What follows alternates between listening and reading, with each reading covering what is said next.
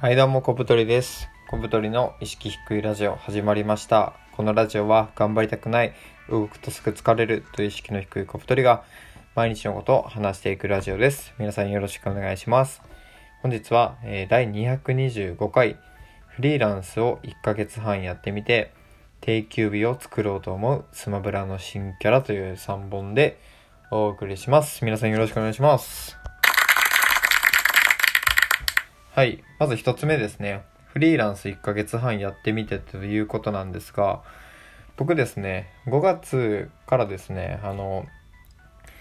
まあ、個人事業主的な、いわゆるまフリーランスですね、的な働き方をしております。で、まあ、具体的にね、どんな感じかっていうと、まあ、ウェブライターとかね、あとウェブメディアの編集とか、まあ、商品のね、プロモーションであったり、あとウェブサイト制作の、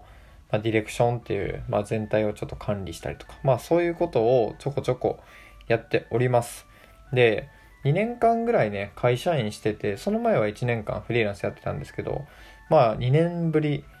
2度目みたいな感じでやってるんですけど、まあ1ヶ月半やってみてね、いろいろ思うことがあったのでちょっと話していこうかなと思います。まずね、1つ目がですね、1日のね、労働時間がだいたい5時間が限度っていうのが分かりまして、あの会社員の方とかは、まあ、大体ね、9時出社で6時までとか、まあ、8時間がベースだと思います、大体の方は。で、まあ僕もね、それぐらい働きたいなと思ってたんですが、なんかこう、実際仕事してみたりするとですね、まあ5時間以上はね、してないんですよ、毎日。で、それ以上はなんか本当にやろうと思ってもやれないというか、もう集中できないみたいな感じで、全然こう仕事ができません。1日ね、5時間ぐらいが限度ですね。で、まあ、2つ目がですね、まあ、日中に仕事するのが最強ということで、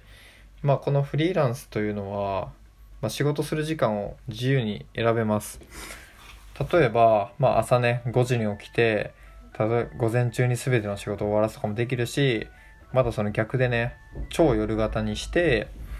もう毎日昼に起きて夜から仕事始めるとか、まあそういう方も、ね、実際いますね。っていうのもできるんですけど、まあなんだかんだね、このね、あの、9時ぐらいに仕事始めて、やっぱね、6時とか5時ぐらいに終わらすのが一番僕は集中できるんですよね。っていうので、まあその会社で働いてた時の時間とか、まあその時間帯っていうのは、やっぱ自分にね結構合ってたんだなっていうのを今改めて思っております。で、3つ目がですね、あのメッセージを即レスしろっていう風によく言われるんですよ。あの仕事できる人はそのメールがすぐ返ってくるとか。あれね、まあわかるんですけど、その言いたいことは。分量的にちょっときついんですよね。すべてのメールに即レスなんてしてたら、もうそれだけでね、一日終わっちゃうんで、まあよく言うけど、これはきついなと思いました。で、まあ対策としては、あの、めちゃめちゃメッセージ送ってくる人にはまとめて返すとか、もうそもそもメッセージをしない。1回で終わらせるようにいろいろ先回りして考えるとか、まあそういうことですね。で、えっと、4つ目かは、精神的に休みを取るのが難しいってことで、やっぱその、働いた時間分だけやっぱりね、売り上げっていうのは、伸びるんですよ。当たり前なんですけど、例えば僕はそのウェブライターもしてて、1時間でね、だいたい2000から3000文字ぐらい書けます。で、これが時給、時給じゃない、文字単価1円だとしたら、まあ、時給に3000円稼ぐと。で、1日5時間働いて、で、まあ、1時間2000字書いたら、まあ1万字じゃないですか。で、1万字が文字単価1円だと換算したら1万円。ってことは、僕は1日に5時間働いて1万円稼げると。っていうので、これを、例えば30日あると、月収が30万になるわけですよ。っていうのはまあ結構嬉しいじゃないですか。ってことを考えると、休、休んだら、その分仕事、あの仕事しないから売り上げが減るんですよね。でも超当たり前なんですけど、だからこの精神的にね、休、あの、休みっていうのがね、取りづらいんですよね。会社員の時とかは休んでてもね、全然給料とか出るんですけど、いいシステムですよね、本当に。今はね、休んだら休んだ分だけね、働けないんで、その間、なんかこう罪悪感がすごいっていうのがありますね。で、その次、えっと、上司は自分で部下も自分ってことなんですけど、これね、なんかあの意味のわからないことわざみたいな 感じに聞こえるかもしれないんですけど、まあ、これどういうことかというとその自分の仕事を管理する人とかがいないんで、まあ、それを自分でやると言ったら上司にこれやってとかあとはこういうふうに仕事進めた方がいいよみたいなチェックする人がいないんでそれも自分でやると。で仕事の指示を出して例えば会社だったら自分の部下とかがいて部下に仕事を振ることもできるじゃないですか。でもフリーランスっていうのは基本自分がやるんで、まあ、部下も自分なわけですよ。で仕事を整理して進め方を考えて実際にやるのも自分と。で後でその仕事を振り返って改善するのも自分で、まあ、全て自分でやる。まあこれぞフリーランスって感じですね。で、あとは、まあ、営業頑張ると売り上げが増えるっていうのも分かりましたね。もう、超当たり前なんですけど、案件取れば取るほどね、やっぱ売り上げってゴンゴンゴンゴン上がっていくんですよ。まあ、その分ですね、あの、案件は取って終わりじゃなくて、納品して終わりなんで、まあ、それをどうこなすかっていう、まあ、時間ですよね。自分が、僕の場合は1日5時間ぐらいがいいのかなと思ってるので、まあ、その中でどれぐらい売り上げを作れるのかっていう、まあ、そういう、なんかこう、本当にパズルみたいなことをやっております。まあそんな感じですね。っていうのがまあフリーランスやってみて気づいたことですね。うん。まあこれ、えっとね、2つ目の定休日を作ろうって思うっていう話もつながってくるんですけど、まあ精神的にね、休み取るのが難しいってことで、ただね、やっぱ人間ね、ずっと走り続けるのは無理なんですよ。あの、会社員の方もね、仕事休みの日があるように、やっぱりこう人間ね、休まないとずっと続けるのは無理です。なんかテスト前みたいに一夜漬けとかっていうのも、まあ、短期間ならね、できるんですけど、例えば受験勉強で1年間毎日一夜漬けしたら、もう体も心も崩壊しますよね。そもそも無理だと思うんですけど、そんなことは。っていう風に、やっぱフリーランスの人もね、休むべきだなと思ってて、で、僕の周りの人、もう結構ね、定休日を取り入れてる人がいるんですよ。毎週何曜日は働かないとか、あとは夏休みとかをね、作って、自分でね、もうその間仕事せずに、まあちょっと旅行行ってリフレッシュするとか、っていうのをやってる人がいるんで、僕もね、それちょっとやってみようかなと思います。で、具体的にね、どうするかっていうと、まあ毎週水曜日を休みにして、まあその日はね、一日仕事をしないと。で、ただまあ休急なね、連絡とかはあると思うし、まあ対応とかも発生すると思うんで、まあその辺は、まあ絶対やらないってわけじゃなくて、まあどうしても必要な場合やると。っていうのをね、まあ1ヶ月ぐらいね、やってみようかなと思います。で、なんか何かしらの用事があって仕事しないっていう日はあるんですけど、